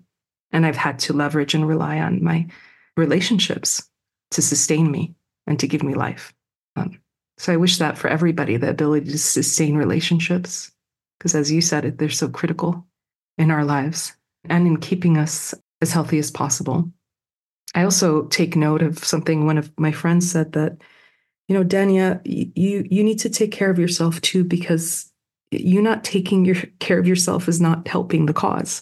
Um, so I think I'm very mindful of that too. And as I mentioned, I I sort of started clocking how disabling it was for me to, even if I share some pretty troubling um, videos, I don't necessarily consume them all. And I share them because our people in Gaza have asked us to share them. Um, but I, I, I've just realized my own personal limitations in consuming that kind of pain and then redirecting it to being able to mobilize, speak up, and do other um, acts of resistance that I'm able to do. Beautifully put, absolutely. And I know that. Oh, I didn't get to the second question. But oh, sorry. Are, are you, are you going to oh, no, get no, to no. the second? I was going to say, I, I, know that uh, Esbrulin did want to hear specifically about any any advice I think to to tolerate the intolerability of, of public health discourse too. Yes. Yes. So I'll shut up so you can get to that second part. But be- I just beautifully said. I just wanted to let you know. Well, one thing is public health is not the domain and the dominion of talking heads, opportunists, careerists, and propagandists who make a living lying to the public about what's happening, whether it's COVID or Palestine. Hmm you know, the the recent um, tweet from a physician who shall not be named who said that COVID has no impact on the immune system. that was that was actually difficult for me to read. It, it's it was it was just it's it's that response to propaganda and lying that I can never get used to, and this almost open advocacy for premature death for those who are disabled. So one thing is I I don't see power in my own, you know, my own personal space, but also in the work that I do to those death makers mm. to control the parameters of the discipline that I find has a lot of radical possibility and also has a very rich history and tradition in Palestine. And seeing public health and seeing community health as part and parcel of our liberation struggle since at least the 1950s. That's where I redirect my energy when I think about the possibilities of public health, the liberatory possibilities of public health, is these caretaking uh, models, the community care models, the mutual aid models that emerged during the Intifada, for example. And I think of the physicians in Gaza, the pharmacists in Gaza, the medics in Gaza, the nurses in Gaza, who have been steadfast in staying in place for the good of their people. I, I wanted to read um, some words from Dr. Hammam Allo, the nephrologist at, at Shifa Hospital, who was killed November 11th, along with his uh, father, his father in law, and his brother in law. And he had appeared on Democracy Now! I think, a few weeks uh, before he was killed. And his words just keep um, appearing to me when I think about the possibility of public health and who I should direct my adoration to and my attention to, and who I should direct others to direct their attention to. And it was when Amy Goodman asked him why aren't you leaving? You can leave. Why aren't you leaving? And he said, If I go, who treats my patients? We are not animals. We have the right to receive proper health care, so we can't just leave. You think I went to medical school and for my postgraduate degrees for a total of 14 years, so I can think only about my life and not my patients? This is not the reason why I became a doctor.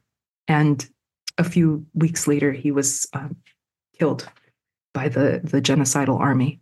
And I think of him and um, I think of what his words represent a commitment to the health of his people, a kind of a perfect embodiment of a commitment to public health.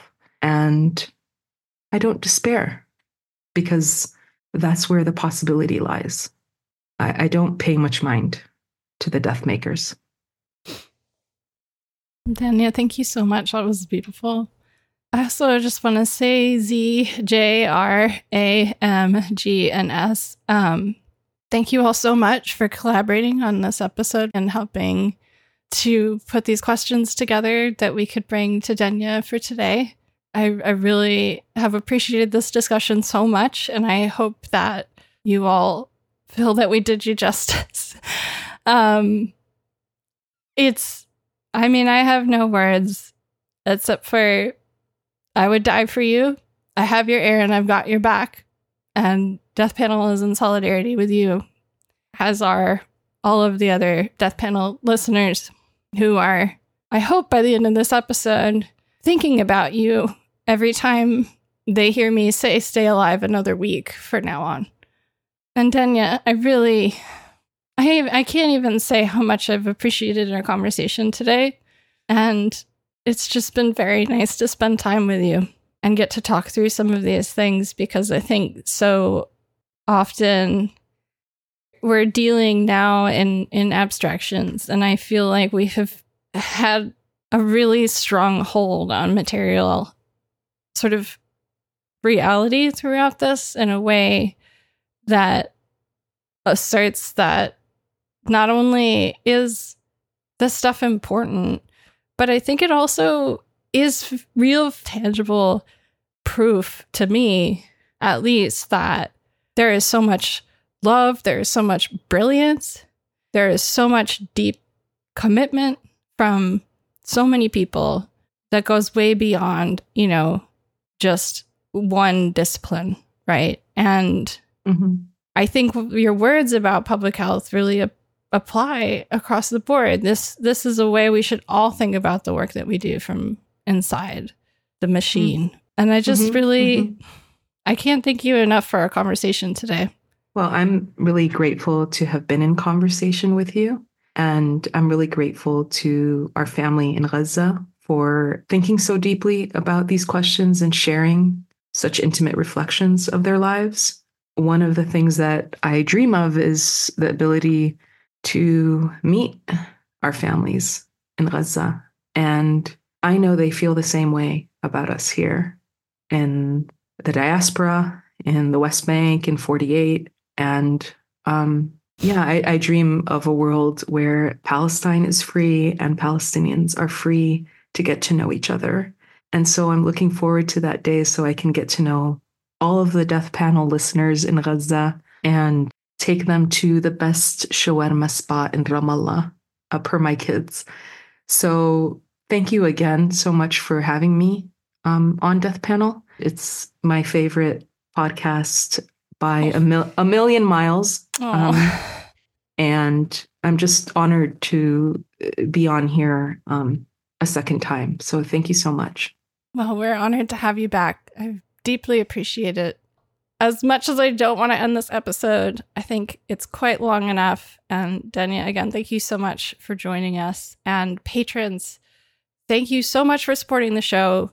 Please know that without you, this episode would not have happened. Thank you again. And to support the show, become a patron at patreon.com slash deathpanelpod.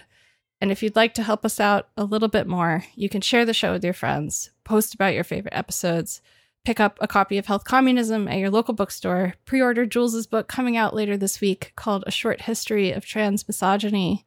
Request them both at your public library and follow us at deathpanel underscore. And I hope, please, you know, listeners, that you really think about all of our listeners today who wrote these questions who have been thinking with me for weeks, who have been thinking with Danya for weeks, and really hold them in your hearts and know that you need to do whatever you can as as per what friend of the show Rasha Abdulhadi said when yes. they were on. Yeah. Even if it's just the sand underneath your fingernails, throw whatever you can into the gears of genocide. And don't forget that you have many friends all over the world who are in solidarity with you when you feel alone, no matter where you are. So, patrons, we will catch you Monday in the patron feed. As always, Medicare for all now, solidarity forever. Stay alive another week.